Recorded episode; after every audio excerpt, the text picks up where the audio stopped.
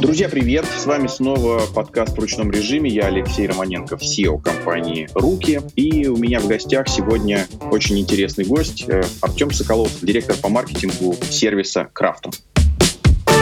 Артем, привет. Привет. Ну, во-первых, давно не виделись, да, то есть давно знакомы, но давно не виделись, поэтому очень рад. Но позвали тебя сегодня, потому что наши слушатели — это предприниматели, которые часто э, задают вопросы о том, э, как лучше начинать выходить э, в e-commerce и с чего начинать. И сегодня будут вопросы и, там, и про маркетплейсы, и привлечение трафика. Но первый вопрос, который я хочу тебе задать, это от чего сейчас в 2023 году закрываются интернет-магазины. Я помню, что году в 2015, когда мы с тобой еще обсуждали поведение пользователей на платформе InSales, э, в которой ты также развивал маркетинг, ты говорил о том, что э, некоторые воспринимают эту историю таким образом, что вот открываю магазин на платформе, и это, по сути, вот финал. Все, вот я открылся, и теперь можно только стоять и, там, сказать, подставлять э, разные емкости под деньги, которые будут на тебя сыпаться. Прошло 8 лет. И поэтому вопрос, от чего закрываются магазины в 2023 году? Вот от того же или какие-то другие причины? Ну, давай освежим, от чего они закрывались. На самом деле, в первую очередь, э, нужно понимать, что как раз там первая половина десятых годов это была там, всеобщая истерия и хайп, соизмеримый с текущим хайпом по поводу маркетплейсов. Если мы там берем в этом контексте, то здесь э, большинство людей, конечно, закрывали магазины, в принципе, бизнес там вне контекста ритейла или онлайн-ритейла из-за обманутых ожиданий ходили на курсы к инфо-цыганам, к хорошим инфо-цыганам, к плохим инфо-цыганам, это уже не так важно. Кажется, что все должно быть легко и просто, и там, по прошествии года, на самом деле, там было несколько долин смерти, и я думаю, что они там примерно в таких же рамках их цифрах остаются, что где-то через 30, 60, 70 процентов э, закрывалась на третий, четвертый месяц долина смерти, она на самом деле и на западных рынках, если мы возьмем и цифры Shopify, который показывал показывает, э, это все примерно так и остается, то есть когда человек не может эту машинку разогнать, колесо не едет, в общем, само. Вторая очень важная долина смерти — это примерно год, год-полтора, где-то 90-95% именно ритейл закрывалось а, онлайн за счет того, что все-таки э, многие понимали, что, там, условно говоря, сидеть э, на месте банковского работника на, в общем, на зарплате с ДМС, с отпусками э, значительно теплее и приятнее, чем, значит, как белка в колесе, круглосуточно бегать и сталкиваться с каким-то бесконечным количеством сложностей. Вот. Ну, не все, скажем так, к этому были готовы. То есть здесь как раз, вот, наверное, про, в первую очередь про предпринимательскую жилку, желание, умение, навыки. Вот это первая, наверное, история. Если мы перекладываем это на текущие реалии там, с маркетплейсами, здесь, ну, кажется, что, наверное, там также аналогично это все работает. Какое-то количество там, товара ты купил, маркетплейс поставил, там еле-еле в ноль свелся с учетом потерянных позиций, комиссий, штрафов и всего прочего, и как бы, и, наверное, хватит с меня. Ну, кто-то не смог просто э, вот это масштабироваться.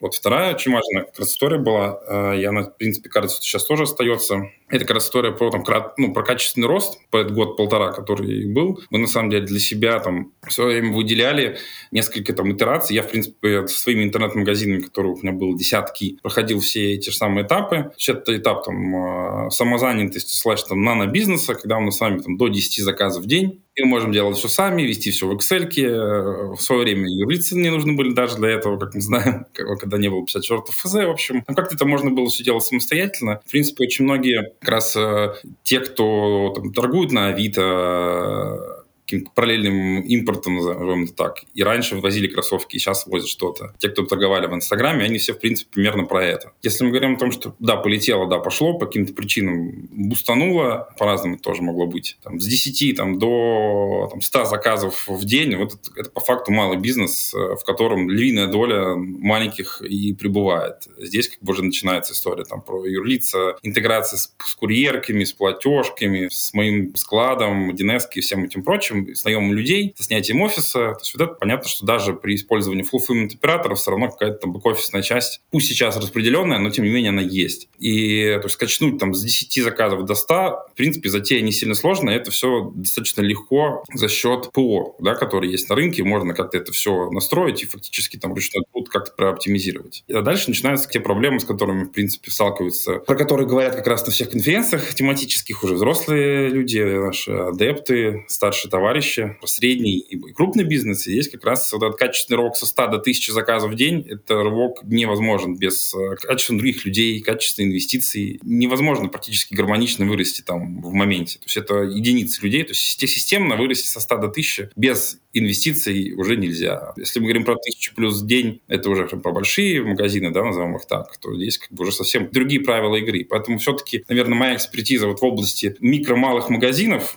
присутствует, да, все остальное выше это уже к другим взрослым дядям. Я там уже, наверное, не подскажу, как у них там и структура там деле трафика, там же меняется все. То есть если можно там, 10 заказов в день нагнать через Авито, то на больших цифрах совсем другие инструментарии работают. И CPA-сетки врубаются, и, в общем, много-много-много-много чего. И как раз здесь идет вопрос уже про брендинг, здесь идет вопрос про какие-то посевы, работа с инфлюенсерами э, большими, да, и с другими бюджетами.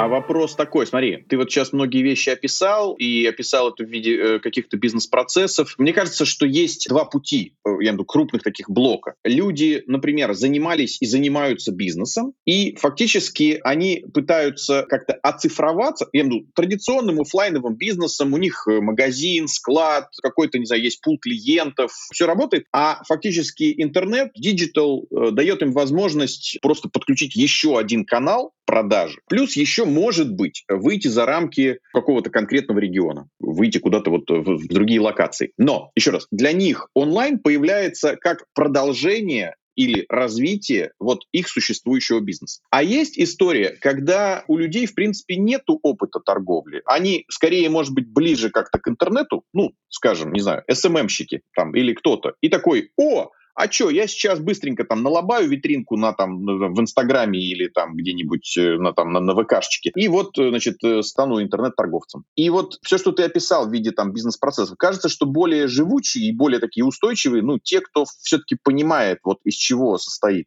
процесс, из чего состоит, складывается бизнес. Ты перечислил тут и склад, и бухгалтерия, и там, и, и куча всего. Чем те, кто просто, о, мы вот сейчас вот сбацаем страничку и, и станем предпринимателем. Ну, здесь очень важный комментарий у меня следующий. Я могу на, на одном кейсе, я вот достаточно часто одно время рассказывал, э, проиллюстрировать то, что ты говоришь. Здесь очень важно понимать, что как раз этот расцвет и бум интернет-магазинов там, начала десятых годов, он был в львиной доле обусловлен как раз людьми, не понимающих торговли совсем, и немножко в интернете, а даже часто и в интернете не, появляют, не понимающих. Да? То есть это был какой-то золотой сегмент, в который весь, очень многие поверили, предприниматели, десятки тысяч людей. Здесь на самом деле очень... Так, на, на первых диалогах с каким-нибудь потенциальным э, там, клиентом на сайт, на самом деле можно уже через какое-то количество времени понимать, полетит у него или нет, Потому что если все-таки мы говорим, что человек про бизнес, он про бизнес. И ему все равно какой-то будет канал, это будет marketplace, это будет там типа контекст э, или что-то еще. Потому что он как бы, он все-таки заточен на зарабатывание денег. И очень большой, на самом деле, там пласт как раз э, вот этих магазинов там больших, глобальных этого роста давали все-таки ребята, да, как раз из IT или около IT, или из рекламы. Я, на самом деле, тоже в Яком пришел из подрядческого бизнеса. То есть я по факту с 2004 года делал сайты, 2007-2008 их начал продвигать. Когда ты продвигаешь там за 200 долларов в магазин, который генерит, там, не знаю, десятки тысяч долларов, ну, тогда в долларах все считалось, там, не знаю, на фэшне, подумали, блин, на чем мы сайт не склепаем на джумле? Ну, слушайте, ну, это же сейчас смешно. Что, на, на, на, этом, на, до садовода, на Черкизоне купил, контекст деньги залил, все, типа, там, три конца накрутил, все, easy-peasy, как бы кажется, что так. То есть, и Конечно, очень многие открывали магазины, приходя там как раз вот из маркетинговых, около интернет-маркетинговых э, историй. И здесь многие сталкивались как раз с проблемой в том, что типа люди мыслили категориями как раз вот э, трафика. Э, ну, то есть вот на самом деле у нас же в нашем там IT-рынке уже очень много подмен понятий. Кажется, что с каждым годом вендора, да, то есть там сайт-билдеры, сервисы, которые для, для предпринимателей делают, они должны понимать боль предпринимателя все больше и больше. И кажется, что они все равно уходят куда-то все дальше и дальше от бизнеса, потому что ну, пример вот очень простой, кейс классный. Э, приходят, пришли ребята, не помню какой год, там, да, 13-14, значит, кладут барсетку на стол, значит, 5 мобил на стол кладут и говорят, так, нам нужно, значит, интернет-магазин кондиционеров, мы сидим, э, значит, э, техника на пресне, вот помню, был тогда, я не знаю, сейчас есть, нету, вот этот вот, типа, мини-горбушка была. Нам надо, в общем, сделать для кондеев. Я говорю, слушайте, ребята, а как вы планируете продаваться там на Яндекс.Маркет, может выгружаться? Ну, контекст дорогой, ну, кондей всегда будет таким сложным рынком со сверхмаржой, но как бы надо было уметь. А говорит, друг, не думай об этом, в общем, у нас все будет нормально, ты там сайт сделал, у нас он типа 30 позиций кондеев, мы их типа продадим, все будет классно, братан. Делает им сайт, они уходят. А спустя, наверное, месяца два приходят эти же ребята, плюс еще с какими-то соседями своими по этому мини-горбушке. Говорят, вот, в общем, вот этот парниша нам сделал сайт, значит, работайте с ним, и уходит этот просто молодой человек. Сидят, значит, двое, и говорят, слушай, ну у него 15 кондеев в день они продают. Ну, типа, через интернет. Я говорю, а как? Ну, слушай, я не понимаю, как? Он такие, ну, он, в общем, он продает. Нам надо как же, как он, чтобы было. Я сказал, ребят, ну, я не знаю, как он продает, но сайт я вам сделаю, конечно, но дальше уже, ну, это не моя война. И я выяснил просто, что они сделали. На самом деле они сделали очень просто. Вот с Федивирной в свое время спорили, является икомом это или нет. Они, они просто повесили в строящихся домах только в данных домах, в новых микрорайонах, которых в Москве достаточно и больше. Просто в лифте они повесили рекламу там за какие-то десятки тысяч рублей, которая просто безумно генерила им трафло на сайт. То есть про какие-то, про Яндекс Метрику, какие-то другие вообще слова, рой и вот сквозную аналитику ребята не слышали. И, в принципе, это было им и не нужно. И нужно просто понимать, что львиная доля предпринимателей, и не только в ритейле, там, в услугах, э, в общепите, у нас же рынок предпринимательства же большой,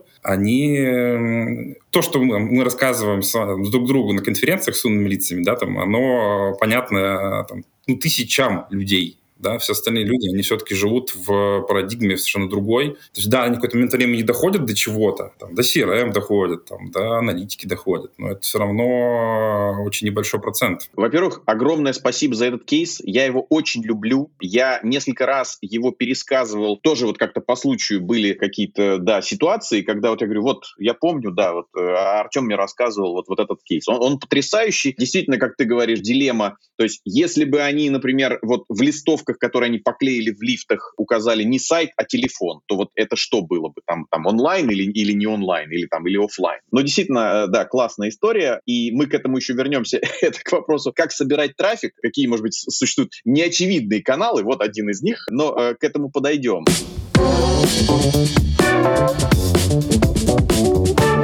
ты говоришь про вот этот уже высший пилотаж, там, с аналитиками, там, сквозными, там, с анализом каналов, ну, кажется, что когда уже э, ниша, ну, достаточно занята, достаточно конкурентна, э, там, сильно, наверное, перегрета, и там уже начинается, ну, вот прям вот, вот э, какой-то миллиметраж, там, буквально вот э, смотрим, где, что и как. И вот по поводу перегретых ниш. Вот я помню в одном из выступлений твоих, я э, готовился, смотрел, ты говорил о том, что вы с командой постоянно мониторите количество магазинов, торгующих примерно одним и тем же товаром, ну, то есть я имею в виду какая-то какая вот ниша, какой-то сегмент. И ты, в частности, приводил там, допустим, пример, что, ну, например, если говорить про Россию, то там э, открывать книжный магазин смысла нет, потому что там, условно, три магазина в Рунете закрывают, в общем, не знаю, там 90% потреб... процентов потребностей. Не знаю, твое наблюдение. Вот что сейчас там, допустим, уже проходит, Э, ну, я имею в виду какая-то мода или там всеобщее какое-то увлечение, а какие-то, может быть, будущие тренды, ну, там, ты видишь, что в тренде. Там, я помню, были детские товары когда-то проходили, там все увлекались этим, потом проходили корма там для животных. То есть вот как-то сменялись какие-то эпохи. Вот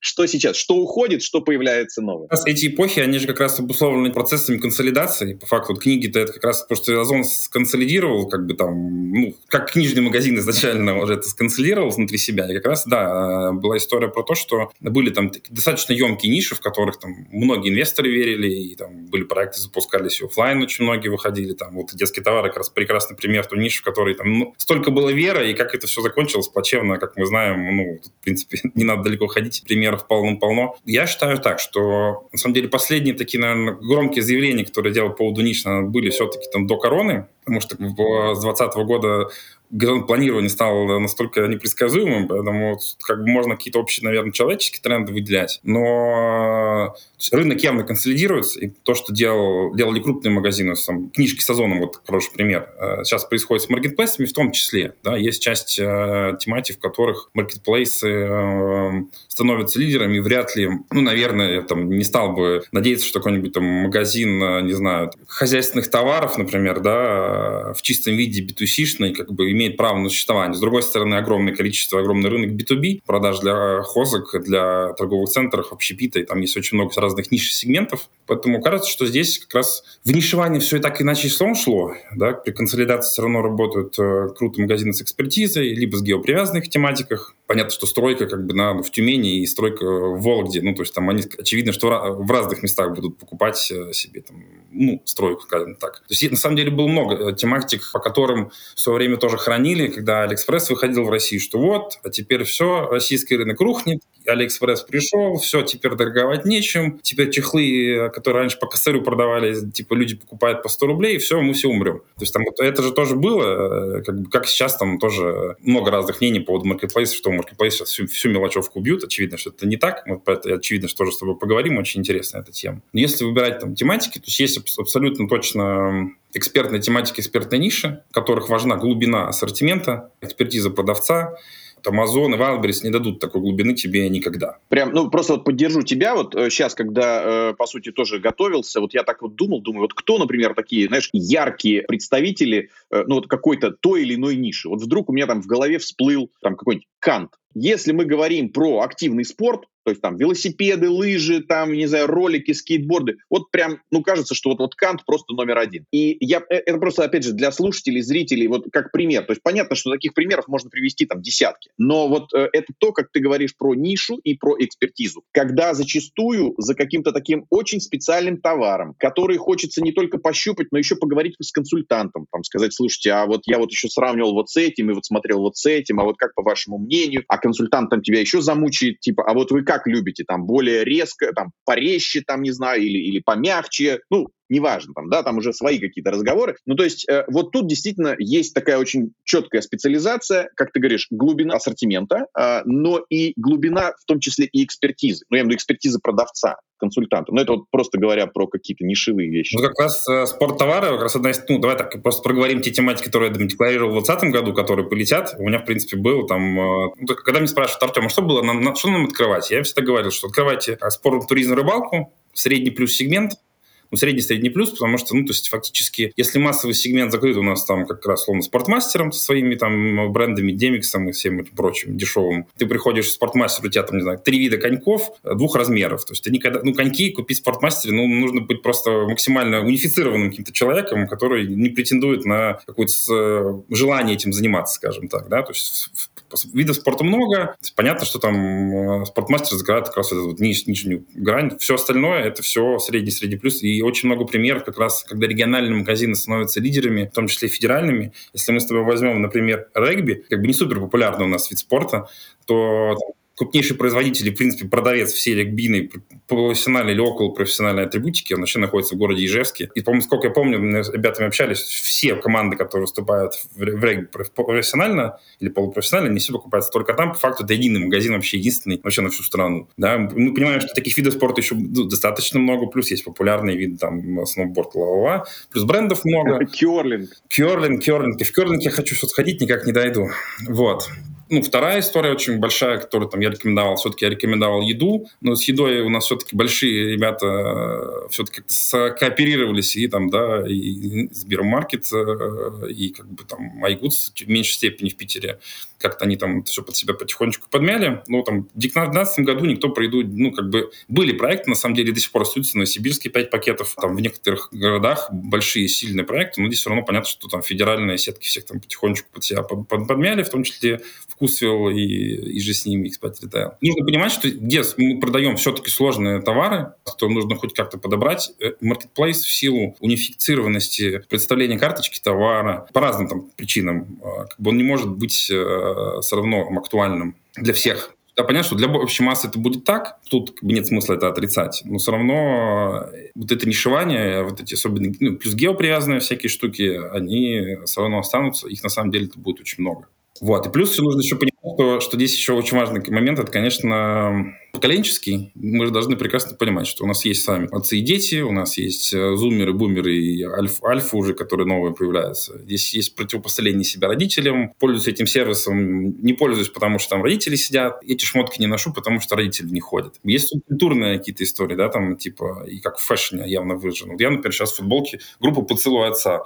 Ну, как бы никто про нее не знает, но я в них хожу, потому что там ребята классно молодые играют. Там есть есть плюс субкультуры, и как, кроме музыкальных же есть э, какие-то созданные уже массовой культурой, да, там аниме же с ними. Есть у нас региональные особенности, там у нас же огромная мультирелигиозная страна, здесь есть национальные всякие штуки одежды. Я тебе очень простой пример приведу, как э, традиционалист. Я вот э, себе решил купить, э, значит, выше этот, косоворотку на Новый год себе подарить. Ну, на Озоне, ну, условно говоря, есть два продавца, которые продают косоворотки вообще всего. Ну, то есть очевидно, что их явно больше производителей в стране. Ну, просто, ну, как бы не нужно это людям на маркетплейсе. Но за такими вещами люди идут на либо специализированный сайт, либо вообще в офлайн они идут зачастую. Либо идут по рекомендациям куда-то, э, либо идут, опять же, в социальные сети. Э, ну, ты прав. Э, ты знаешь, я тоже вот из своего такого прошлого, ну, как бы перформанс прошлого, вот мы сейчас все-таки про ниши, я хочу в том числе, то есть поскольку ниша, то она, в общем, довольно четко очерчивает какое-то количество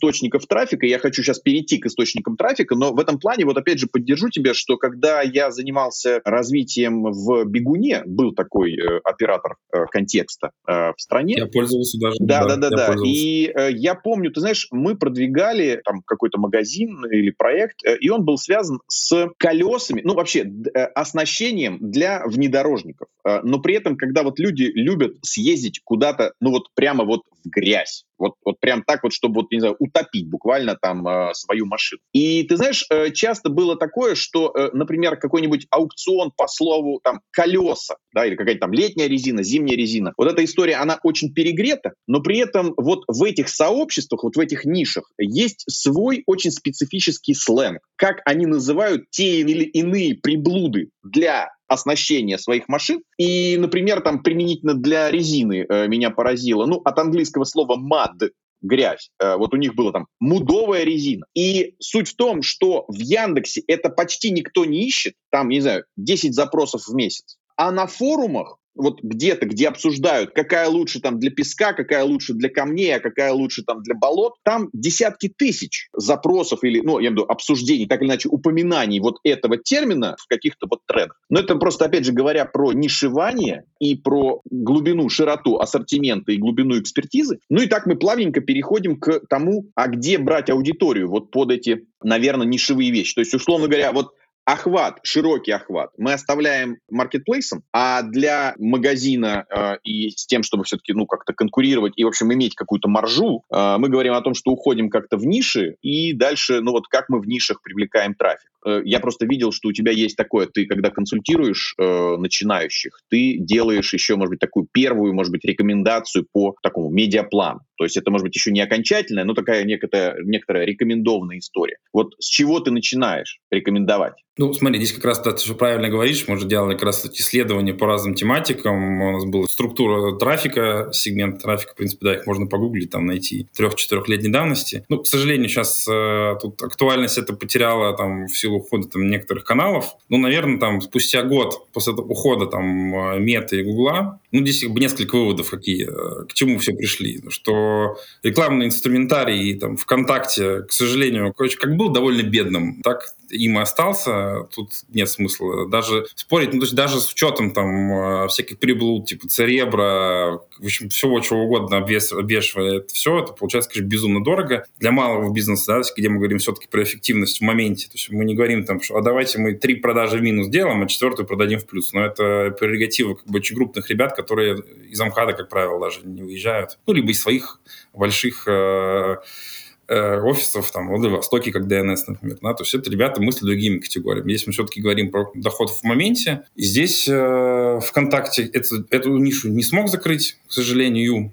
Я надеюсь, что ВКонтакте все-таки научатся работать с теми контентными историями и давать интегрироваться в них, да, как ВК-клипы, как их э, стриминг, который, на самом деле, довольно неплохо работает. То есть, если они туда дадут какой-то инструментарий, может быть, какие-то ниши там будут актуальными. Ну, опять же, у меня опыта позитивного нет, на рынке я его не видел. Возможно, все те, кто умеет это делать, они сидят и молчат в тряпочку, я такого тоже не исключаю. Кто-то мне скажет, что, Артем, ты просто ничего не понимаешь. Ну, я точно в таргете ничего не понимаю и точно знаю, что в Контаче, ну, в общем, не работает. Как для B2B рынков э, для наших, да, так и для, собственно, там, массового B2C. Может быть, какие-то очень специфические штуки. Какие-то группы, там что-то можно, типа, делать, но это все уже, наверное, не для новых бизнесов точно. То есть, если как у вас какой-то комьюнити есть, то, наверное, вы там и вокруг его это все и строите. Вот. Что касается Яндекса, то там, как всегда и было, то есть есть там какие-то очень супер маленькие сегменты, где-то можно что-то вытаскивать, да, нужно просидеть и ковыряться и работать с этим. Но понятно, очевидно, что в силу того, что все понесли свои бюджеты туда, ну, то есть там как бы тоже достаточно сложно. Я думаю, что все-таки Яндекс там можно использовать для каких-то там как раз геопривязанных или локальных тематик. Наверное, для них он может работать. Ну, либо для очень субкультурных каких-то, которых там можно как-то четко сформулировать. Здесь, наверное,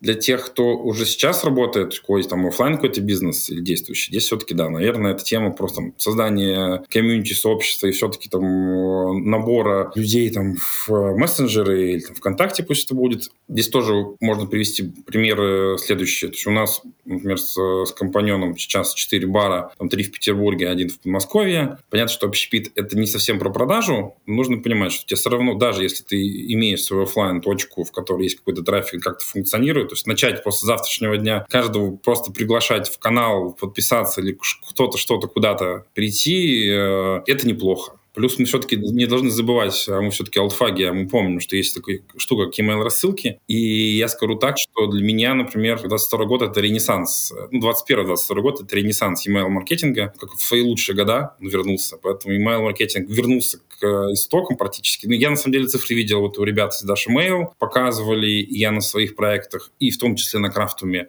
хотя это как бы всем ритейл, да, это сервисная история. Мы видим э, достаточно эффективный канал, с условно бесплатный, назовем это так. То есть я, например, у меня есть 300 подписчиков на бар в Петербурге, я им делаю рассылки, э, даже для общепита это работает. Если мы говорим с вами про ритейл, ну, очевидно, что это будет работать там в разы лучше, чем с общепитом. И здесь еще для некоторых типов бизнеса я бы, конечно, рекомендовал э, посмотреть в сторону телемаркетинга, потому что есть достаточное количество тематик, которые можно пробовать э, с этим каналом работать. Сейчас все-таки э, инструментария на рынке достаточно много хорошего, который можно нормально настраивать, э, который можно для клиента потенциального, чтобы это было не совсем напряжно. Ну и связка с телемаркетингом. Практически все операторы запустили свои какие-то рекламные платформы, что МТС, что Мегафон, которые продают свою бигдейту. Я, честно говоря, только-только начал для себя пробовать эти каналы.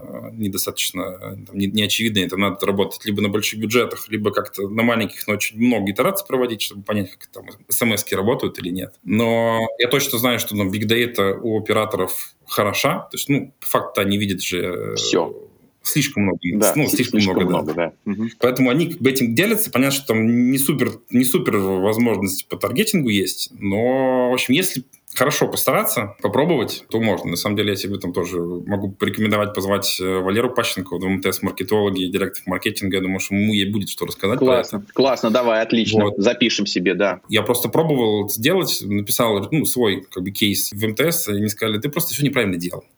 Вот, как мне сказали. Я попробую делать сейчас правильно, если получится, то тоже могу декларировать, что там что эти, что эти платформы работают. Понятно, что, опять же, для малого бизнеса вот эти там, знаю, телефоны, вот эти, э, там, их сбор, там, корректность, правильность их отправки, там, чтобы это было в рамках текущего законодательства, скажем так, достаточно важно. Но для этого, на самом деле, достаточно механик. И я больше тебе скажу, что я чувствую ренессанс в, этой весной, значит, э, лист, раздачи листовок. Я прям чувствую, как... Ну, просто в Питере это всегда работало, потому что здесь много туристов э, и праздно гуляющих людей. Но кажется, что листовки, черт возьми, почему нет? Почему бы нет? Слушай, класс. Э, вот из всего такого олдскульного, то есть ты сказал, уже упомянул про смс про e-mailинги, про листовки, э, забыл, наверное, только SEO-шку. Вот из, из, из такого олдскула, который уже давно похоронен, но при этом продолжает э, неплохо себя показывать. Слушай, по seo на самом деле, да, я запамятовал. Да. Просто я, на самом деле, последние несколько месяцев очень сильно в это погружен. И здесь вот я вижу просто там, кейсы клиентские, то есть как раз вот если мы говорим как раз про вот этот срез специализированных нишевых магазинов э, гео, с геопривязанными тематиками, здесь, конечно, SEO даже там, без каких-то инвестиций в прямом виде, про ссылки я там сейчас не буду дискутировать, потому что я как бы уже давно... Я подавал ссылки на SAPI, пока это не было мейнстримом, поэтому что сейчас там происходит в рынке ссылочном, не знаю, но точно знаю, что контент работает, кейсов, э, как и там для B2B сервисов, да, там для InSales, для Крафтума, то, что мы делаем на уровне блога. То есть это сотни тысяч, миллионы посетителей в месяц через SEO, причем достаточно в нормальных э, рамках, там, не знаю, в масштабах годов можно сделать, в масштабах маленьких магазинов. Понятно, что блок может быть в том виде, в котором э, мы себе его представляем, не всем он подойдет, да, не всем магазинам, но если мы говорим все-таки про экспертизу, которую мы пытаемся продавать, мы должны ее продавать в том числе через контентные истории. Они могут быть и на VC, на специализированных площадках, на Пикабу много кейсов, когда люди типа там что-то вкидывают. Ну, как бы когда это не совсем, ну, не полная джинса, а хоть что-то такое экспертное. Ну, по Пикабу, например, у меня очень простой кейс. У меня в доме работает ремонтник, э, который чинит ноутбуки. Телефоны, ноутбуки, у него небольшая мастерская, и у него все время завалено все ноутами. Он все время последние э, разы, он говорит, блин, я не могу, я тебе там две-три недели жди, потому что я заваленный. Я говорю, а что случилось? Почему у тебя так много лежит? У него ноутбуки лежат, причем в коробках, там, из Почты России, с ДЭКа. Он говорит, а я тут посты на Пикабу пишу периодически про свой там опыт, как я там что-то там подпаиваю. Ну, а мне потом после Пикабу там 40 человек просто пишут, говорит, я мы тебе свой ноутбук пришлем, со всей страны присылают мне ноутбуки, и он эти ноутбуки со всей страны чинит, как бы просто находясь в Петербурге, да, казалось бы, тоже вроде такая штука. То есть я, я так понимаю, что таких как он и в автотеме, и в какой-нибудь специфической электронике. И да не только, на самом деле, в электронике, там много где такое можно найти. Я думаю, даже, я верю, что даже в фэшне какие-то есть такие э, истории, в которых там мы просто с собой не погружены, а там как бы есть тоже такие. Ну да, слушай, я не знаю, та же ярмарка мастеров. В общем, это прям такая вот отдельная история, про которую не так много говорят, не так много известно, а это прям целый мир, вот просто целая вселенная да. Э, мастеров, которые что-то делают. Денис да. построил мир, в котором живут, да, все сами вообще. Да, да, да, да, да. То есть это такой метаверс, такой вот э, ярмарка мастеров. Да, если не брать интервью, он рассказывал цифры, что как раз у него там, ну, конечно, B2C же продажи, но он сказал, что у них там уже, наверное, 10% это такие уже под корпоративку заказывают. Вообще, да, круто. Я, на самом деле, с маркетинг мастеров работал, наверное, в начале десятых годов очень активно, когда вот мы там заказывали, например, для своих магазинов, у меня был магазин фотоподарков. Ну, просто мы там есть какой-то мастер, делает такие, знаешь, прикольные флешки. Мы такие, друг, ну, сделай нам флешку там из бобины из-под 35 миллиметровой пленки. Он говорит, да не вопрос, давайте сделаю. То есть как бы просто тематические такие небольшие кустарные вот эти бэчи, э, бэчи дроп, короче, дроп, ну, то есть можно было делать там 30-50 штук, просто потом продавать. То есть потихоньку такое кустарное производство тоже в том числе развивать, и это было тоже прикольно. Да, ярмарка мастеров вообще в отдельном мире живет, да, я все время про нее забываю тоже почему-то. Продолжая, и давай, может быть, тему трафика э, как-то будем заканчивать, но не упомянули про маркетплейс. Насколько это трафик или все-таки это такой, ну, трафик, ну, параллельный, потому что ты его все-таки к себе-то на магазин, ну, вряд ли притащишь, если только ты не вложишь в заказ там какую-нибудь свою визитку, там, э, не напечатаешь там где-то что-то там, да. И в целом маркетплейсы для вот такого предпринимателя, который развивает собственный магазин, это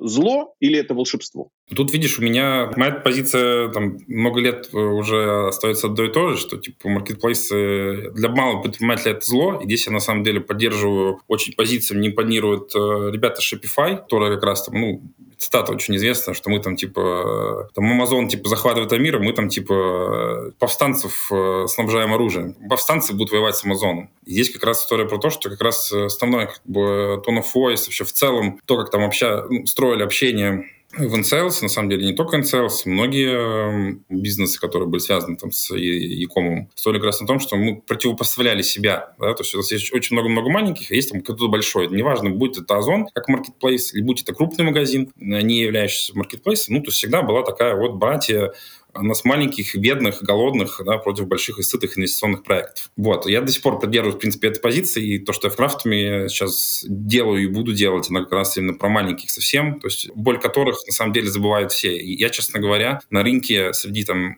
SaaS-сервисов, кто э, массово работает с малым бизнесом, ребят там с такой философией, и там, на самом деле, по пальцам можно пересчитать, там не так много. Да. Оскар блестяще все время делает срезы с моим складом, там мама отчасти на своих, в том числе, ивентах, но, опять же, они тоже там много популизма говорят, но там, фактически там они все-таки с малым бизнесу больше помогают, чем вредят, скажем так. Ну, то есть истерия, за, за, нам нужны все маркетплейсы, да, то, что из вся каждого утюга последние три года звучит, и другого пути нет. Это единственный возможный путь, и все это и все это принимают как какую-то очевидную истину, ну, я с ней не согласен. И, в принципе, примеров э, магазинов, которые там не торгуя на маркетплейсах, чувствуют себя неплохо, маленьких бизнесов, которые чувствуют себя неплохо, много. Много примеров, где кто-то выходил на маркетплейс, значит, делал там миллионы миллиардов, успешный успех, потом рассказывал это на конференции в Импостат, например. Таких тоже много, но это все временная же история. Есть же история про то, что как только ты догоняешь туда весь свой ассортимент и делаешь ставку на маркетплейс,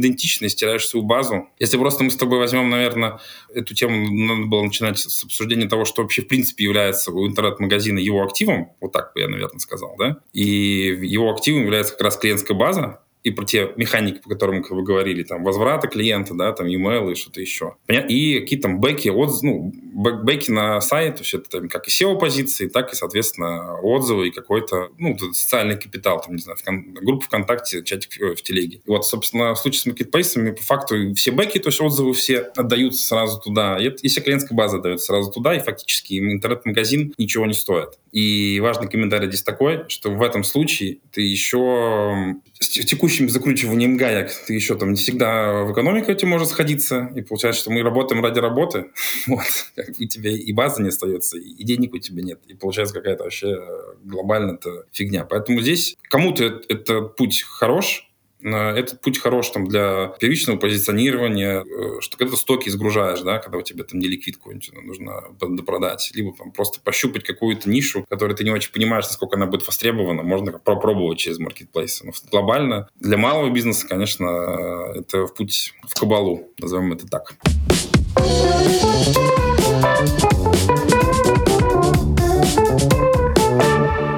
Слушай, ну здорово, на самом деле я очень тебя поддерживаю в том, что ты сказал, да, вот именно ориентирован на э, там малый средний бизнес, за который вообще мало кто думает. Э, все хотят, ну как-то больших жирных клиентов и, и побольше. Да, вот. и не работать желательно. Да, да, да, да. И поэтому э, в этом плане здесь я с тобой абсолютно солидарен. То есть я всегда именно вот за вот этот вот long tail, такой вот э, длинный хвост э, клиентов, э, которые, ну там, несут в кулачке там, не знаю, свои там 500 тысяч рублей, и ты должен ответить там за каждый рубль буквально вложенный. Ну, для этого вот, я так понимаю, существует и крафтом. Так ведь? Да, в том числе. Хорошо. Ну, а вот, знаешь, э, такой немножко специально, ну, как-то пощекотать, такой немножко провокационный вопрос э, на тему, а зачем вообще люди в 23-м году делают себе сайты и дальше к этим сайтам прикручивают еще и там какую-то функциональность магазина? Ну, опять же, просто сейчас каждая уважающая себя платформа, там, Авито, не знаю, Ярмарка мастеров мы упомянули, э, ВКонтакте, не знаю, там, неправославный Инстаграм, ну, не знаю, ну, вот все, как бы, да, вот, вот, вот каждый имеет у себя э, там какую-то фичу по оформить себе странички, там тут же прикрутить, э, значит, витрину и оплату. Зачем вот весь этот головняк регистрировать домен, покупать какой-то хостинг, ну хорошо, либо вместе с конструктором, либо там как-то отдельно. Значит, э, наливать на этот трафик. Вот зачем столько головника в 23-м году? Вот зачем? Ну, видишь, мы же с тобой выяснили, что мир, мир цикличен. Ренессанс сайтов в том числе, на самом деле, ну, давай так, если мы говорим все-таки про e то мы тут встречались на днях с э, Ильей Кретовым, это наш яком директор Тинькова, уважаемый компании. И мы тоже много про это с ним говорили. И я им как раз сформулировал мысль, что я верю в ренессанс э, сайтов, независимых. Э, ну, в первую очередь, потому что, скажем так, у многих не было сайтов вообще, и там, ну, скажем так, наверное, там по разным оценкам от 50 до 100 тысяч, наверное, предпринимателей сидели там в инсте и считали, что это там, самый удобный, простой, классный инструмент, и как бы ничего с ним никогда не случится. Мы все прекрасно видим, что могло с этим может случиться. Плюс нужно понимать, что что-то что может случиться и с вендорами, которые работали на рынке, тем же самым Виксом, которым был 70 тысяч э, предпринимателей, которые на нем сидели, скажем так. И здесь просто люди уже пообжигавшись на этом, то есть на самом деле этот прецедент, э, он же вообще уникален в целом для рынка в мире, да. Он, он, как бы сейчас уровень доверия, он уже совершенно другой. То есть, да, ну все примерно понимали, что такое может быть, но что это будет так, никто же не верил до последнего, что это возможно. Ну как так? Что YouTube заблокирует, это невозможно. Я думаю, что мы дождемся еще того момента. Вот, поэтому ну, понятно, что в, в Китае это было, но Китай это где Китай, где мы. Мы же европейская цивилизация, черт возьми. В общем, поэтому прецедент есть, и здесь как раз то, что мы обсуждали, это на уровне каналов, все возвращается какие-то более аналоговые, прогнозируемые и к вещам, которые как бы типа как бы твои. Ну, то есть, понимаешь, вот э, да, я понимаю. В инсте это тоже как, как был... это, съемная квартира был... или в ипотеку, да? То есть вот лучше как бы купить, купить в ипотеку и отдавать, но она когда-нибудь станет своей, так и тут, наверное, эти да, вложения ну, оправданы. Аналогия примерно такая, да. Ну, плюс еще, видишь, это же разные люди делали, да, вот эти... Ну, кто-то, правда, верил в том, что можно на, на облачных западных сервисах там, построить э, там, бизнес в России. Это можно было сделать, теперь это сделать уже нельзя. Понятно, что там, да, есть там Авито, есть там ВКонтакте, которых тоже что-то можно делать, но, опять же, что-то, да не что-то, все равно мы говорим там про... Ну, Авито как, как был классифайдом там для C2C-шных товаров, он как бы пытает, ребята сейчас пытаются сделать marketplace, я очень ратую, молодцы, все у них когда-нибудь получится, но Авито это очень большая компания, очень инертная, они не могут делать какие-то быстрые движения, а мало бизнес про быстрое движение. Поэтому да, будто Авито так выгружаются все и так там торгуют, но просто сайт, он как бы здесь... Кажется, что его можно просто применять и переприменять для разных каналов. То есть, как бы, в принципе, то, что декларировали там многие там, э, CMS на рынке, что сайт это фактически у тебя точка входа во все остальные каналы, там точка сборки. Плюс э, нужно не забывать, что мы все-таки живем э, в стране, где не исключено, что могут регулироваться какие-то вещи таким образом, которые мы с вами не можем предсказать. Ну, я там, мы возьмем пример соседней Беларуси, в которой у нас домены все же регистрируются там какой-то у них там своей там торгово-промышленной палате в этом всем. Ну хорошо, но будут у нас просто тоже хочешь торговать на Авито, ну у тебя должен быть сайт. А сайт ты можешь делать только если ты зарегался в какой-нибудь ТПП и внес какой-нибудь взнос. Все, пока, финиш. То есть, типа, это, можно, ну, это же тоже возможно на государственном уровне. Я бы не стал отрицать вероятность того, что через какой-то X лет мы там придем к тому, что у нас там сайт это будет верификация, не знаю, там сквозная с какими-нибудь госуслугами, налоговой, у нас же все цифризируется. Ввелся единый налог да, с Нового года для ИПшников. Ну, это просто у тебя будет сквозная как бы, штука. Одно из этих, из этих звеньев будет сайт, и на самом деле, наверное, это было бы правильно, ну, так, с точки зрения государства, потому что, ну, а что тут вообще какой-то, на каких-то инсте, какие-то люди торгуют за кэш, ну, это что сейчас за Ну, то есть такая? прямо вместе со ну, статусом как самозанятого, вот прям буквально сразу хлоп, и на тебе домен, и там, и иди торгуй.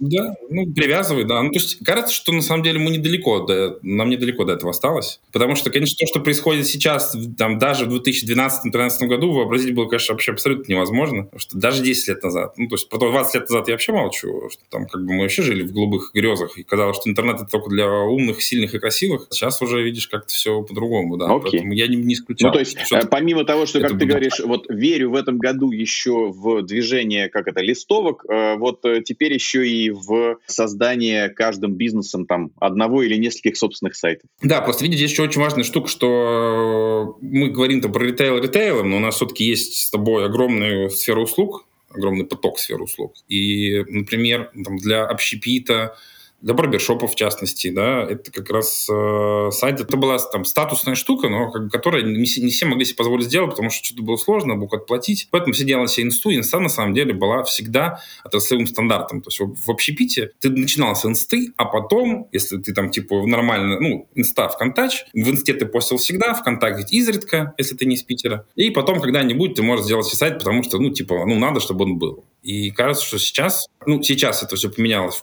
Все новые там, места общепитовские, которые я вижу, конечно, там, в львиной доли своей вначале делал ВКонтакте, потом все-таки еще пока делают инсту. Я думаю, мы дойдем до того, что у нас будут сайты, там, связки с ВКонтакте, без связки ВКонтакте. У ВКонтакте же есть тоже кнопка «Сделать сайт там из группы». Ну, там как бы тоже все довольно кондово пока. Плюс, на самом деле, интересный проект был у 2GIS. Насколько мне он известно, сейчас в замороженном состоянии.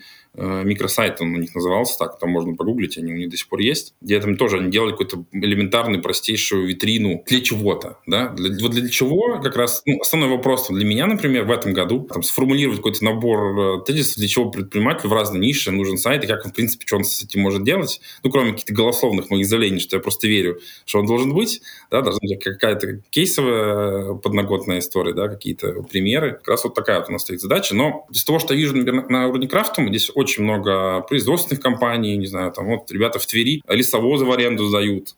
Ну, то есть, с другой стороны, где им лесовозы в аренду сдавать? Ну, не ВКонтакте же.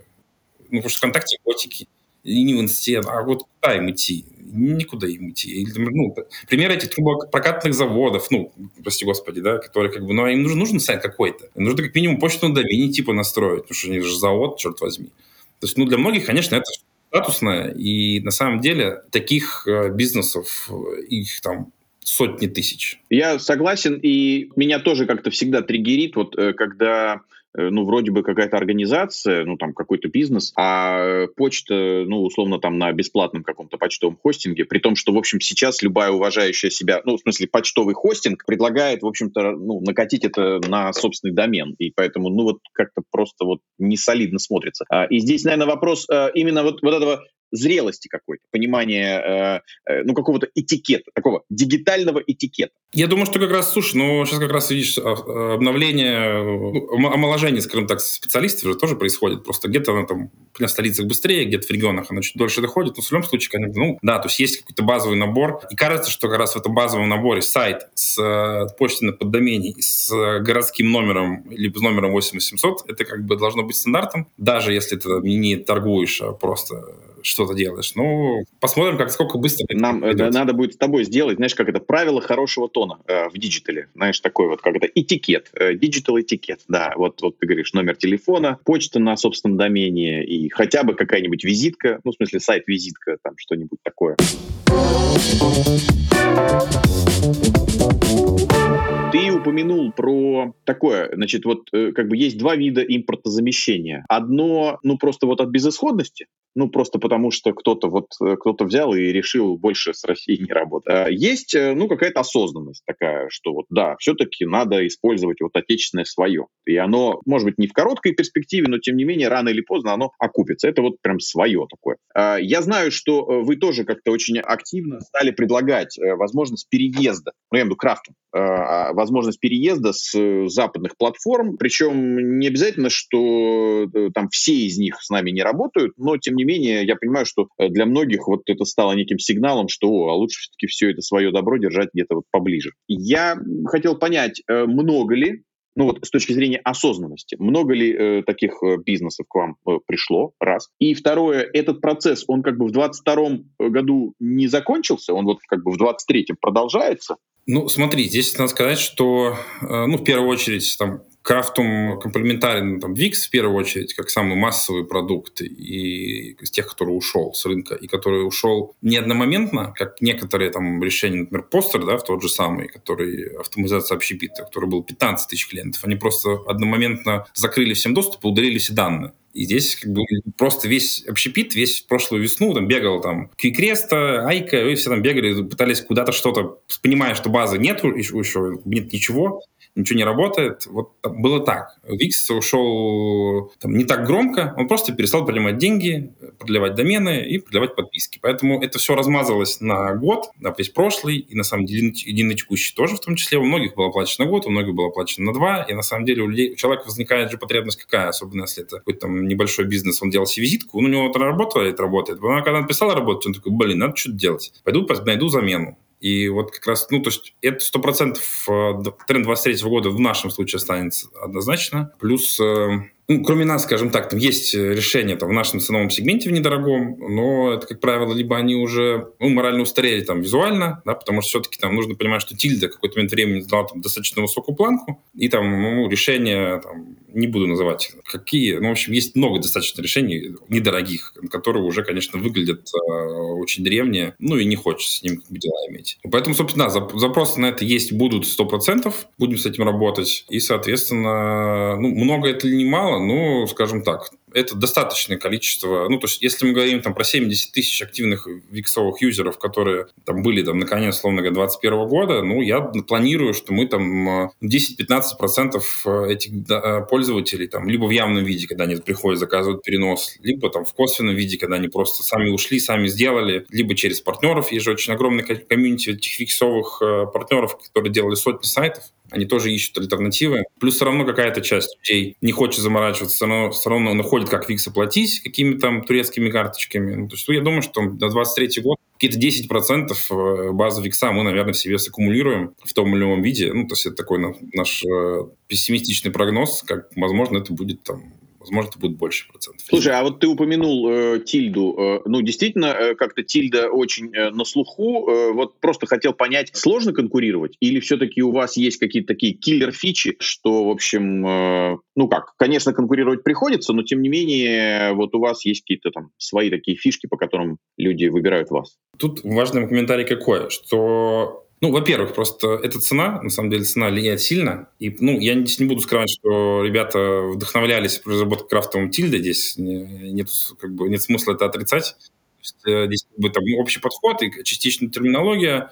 Есть, в принципе, Тильда стала за достаточно быстрый промежуток времени отраслевым стандартом. В этом плане они большие молодцы, очень круто задрали планку, перевернули прям рынок с ног на голову. Вот это вообще респект и уважуха, молодцы. Но здесь есть маленький комментарий, что да, во-первых, там есть история там, про стоимость, э, в которой там ну, не всех, не, особенно в регионах, там Тильда это все-таки не по карману ну, для не видит в этом ценности, особенно если мы говорим там, про какую-то визитку. Если там Craftum стоит, там, не знаю, на самом дорогом тарифе 3000 в год, то в случае с тильдой, там, ну, там, очевидно, что ценник чуть другой. Это первая история. Если мы говорим в целом про общую концепцию, про то, что и, и как на рынке там сайт-билдеров происходит, то здесь самый важный комментарий, который хочется сказать, ну, в том числе там, по поводу тильды и других наших коллег, не только тильды, что Произошла просто такая странная ситуация на рынке CMS. Э, ну, она уже достаточно давно происходит, что сайт для многих, особенно для ритейла, да, там, если мы берем какой-нибудь Geekom, э, CMS, InSales, Advant или что-то еще, оно в себе замыкает огромное количество информации, и все сервисы, которые люди покупают,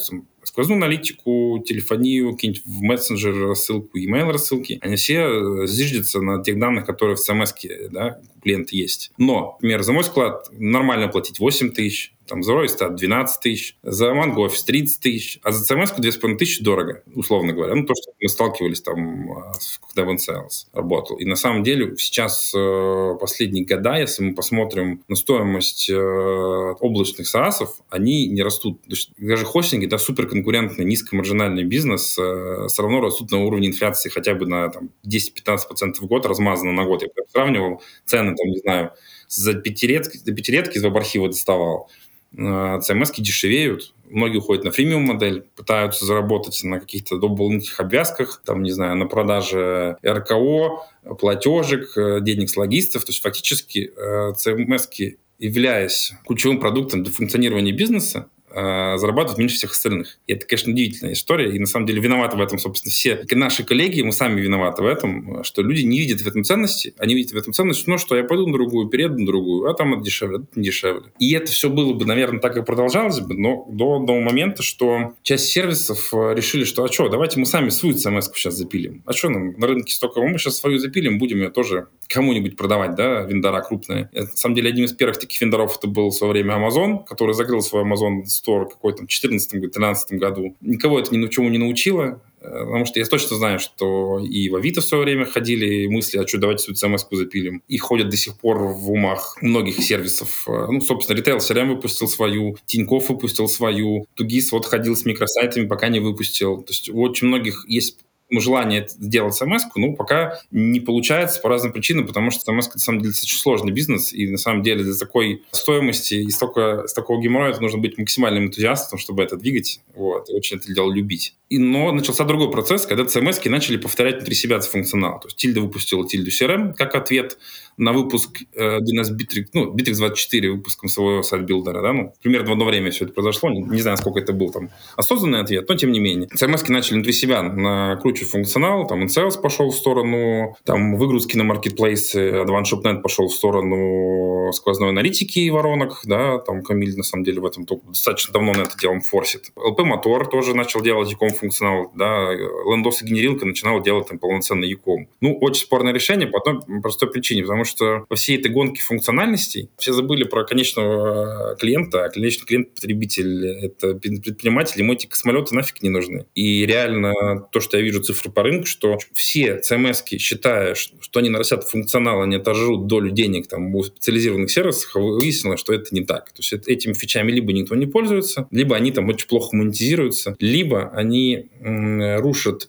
Э, действующие партнерские каналы дистрибуции, как это, собственно, я так предполагаю, получилось с Тильдой, потому что когда Тильда CRM появилась, Тильду Ама стал под, подсвечивать меньше, мой склад стал подсвечивать меньше. И, то есть, да, ты, там, ты заработал там, X денег больше, но ты фактически недополучил за счет того, что каналы дистрибуции у тебя поменялись. И если мы говорим как раз о том, что там, до прошлого года клиентов можно было купить, то есть ты просто фактически был э, ограничен только ну, рекламными бюджетами. То есть ты мог заливать баблом и получать себе клиентов. Сейчас получается так, что здесь вопрос денег уже не так важен, у тебя каналов так мало, что сейчас как раз работает партнерка в основном. И как раз ну, модель Крафтума, да, которую я сейчас декларирую и, в принципе, буду активно освещать у себя в Фейсбуке и телеграм-канал завел. Как раз я сегодня думал после того, э, сегодня или завтра после разговора с тобой, там было уже как раз, что я устроился официально на Фейсбуке, будет написано, и буду там в канале вести подробные там с цифрами, чем и как у нас работает. Здесь э, история про то, что мы хотим сделать с Крафтума э, отраслевой стандарт фронта для всех бэков. То есть моя задача какая? Моя задача сделать сайт-билдер, в котором будет для клиента крутейший, понятный, многофункциональный, красивый редактор, которым он может делать либо сам, либо ему дизайнер может делать там на HTML. А вторая часть, это должна быть API-ха, где я должен пришвартоваться ко всем текущим вендорам и дать тем, кто хотел сделать по каким-то причинам, либо под white label ом, либо просто хотел сделать э, решение свое для сайтов, оно у них было. Вот, собственно, первый кейс мы сейчас выкатили на прошлой неделе с uClients. У uClients можно сделать в один клик сайт. И фишка как раз в том, что это не просто там сделать сайт, ну, типа нажал, значит, что-то надо делать. Мы как раз говорим о том, что мы под каждого этого вендора делаем интеграцию таким образом, которая будет подтягивать, э, ну, те данные, которые у тебя уже этого вендора уже есть, да, то есть если мы делаем uClients, то есть там клиент выбирает, что какой у него тип бизнеса, исходя из того, какие uClients есть, у него подтягивается там какой-то базовый набор, э, там, телефон или адреса, у него все это уже есть, мы просто это все на базе этого конструируем уже сайт. В случае с uClients мы там сразу вешаем кнопку записи, то есть она автоматически у них сгенерированная есть, уже у каждого клиента uClients. Ну, просто он сразу получает сайт с кнопкой, которая сразу же валится к нему туда. То есть ему не надо никаких интеграций настраивать, вообще ничего не надо ему делать. Соответственно, то же самое будет и само, то же самое подобное мы что будем делать с моим складом, где там, скорее всего, мы для них будем делать шаблоны для производственников и оптовиков, где там просто будет кнопка зашита автоматом сразу у тебя на скачку пресс-листа. И суть в том, что мы должны дать простейший элементарный инструмент рынку, и предпринимателям в частности. То есть это, это не должны быть космолеты и звездолеты, которые строят сейчас текущее решение. Вот, собственно, и действуя на там, суперконкурентном рынке, да, с крутыми продуктами, и с, крут... и с продуктами, у которых э, безлимитные деньги, не будем их называть. То есть единственный путь это, конечно, перевернуть игру. А, собственно, мы будем ее пробовать переворачивать. Круто. Слушай, отличный э, получился финал.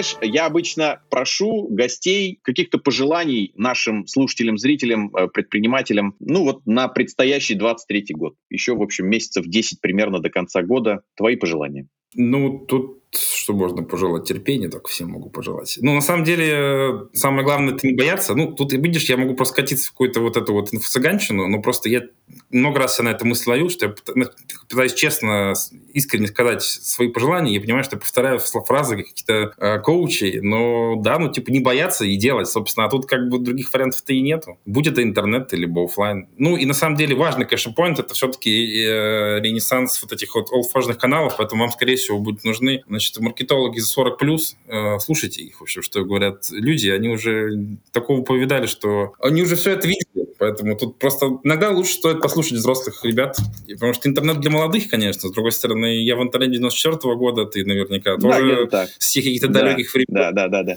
Поэтому тут мы прошли весь этот путь с начала до конца, мы эти циклы все уже видели тысячу раз, и как бы и эта цикличность легко прогнозируема, поэтому надо просто либо посмотреть, в каком моменте цикла вы находитесь сейчас, и вы сможете посмотреть, что будет Слушай, дальше. Слушай, ну абсолютно солидарен. Э, тут такое, знаешь, зачем учиться на своих ошибках, наступать на свои грабли, если можно учиться на чужих. Поэтому, да, в общем, имеет смысл послушать, да, стариков. В какой-то веке пригодимся да, хотя бы. Да. Черт возьми. Слушай, ну классно, спасибо огромное. Э, и вам успехов.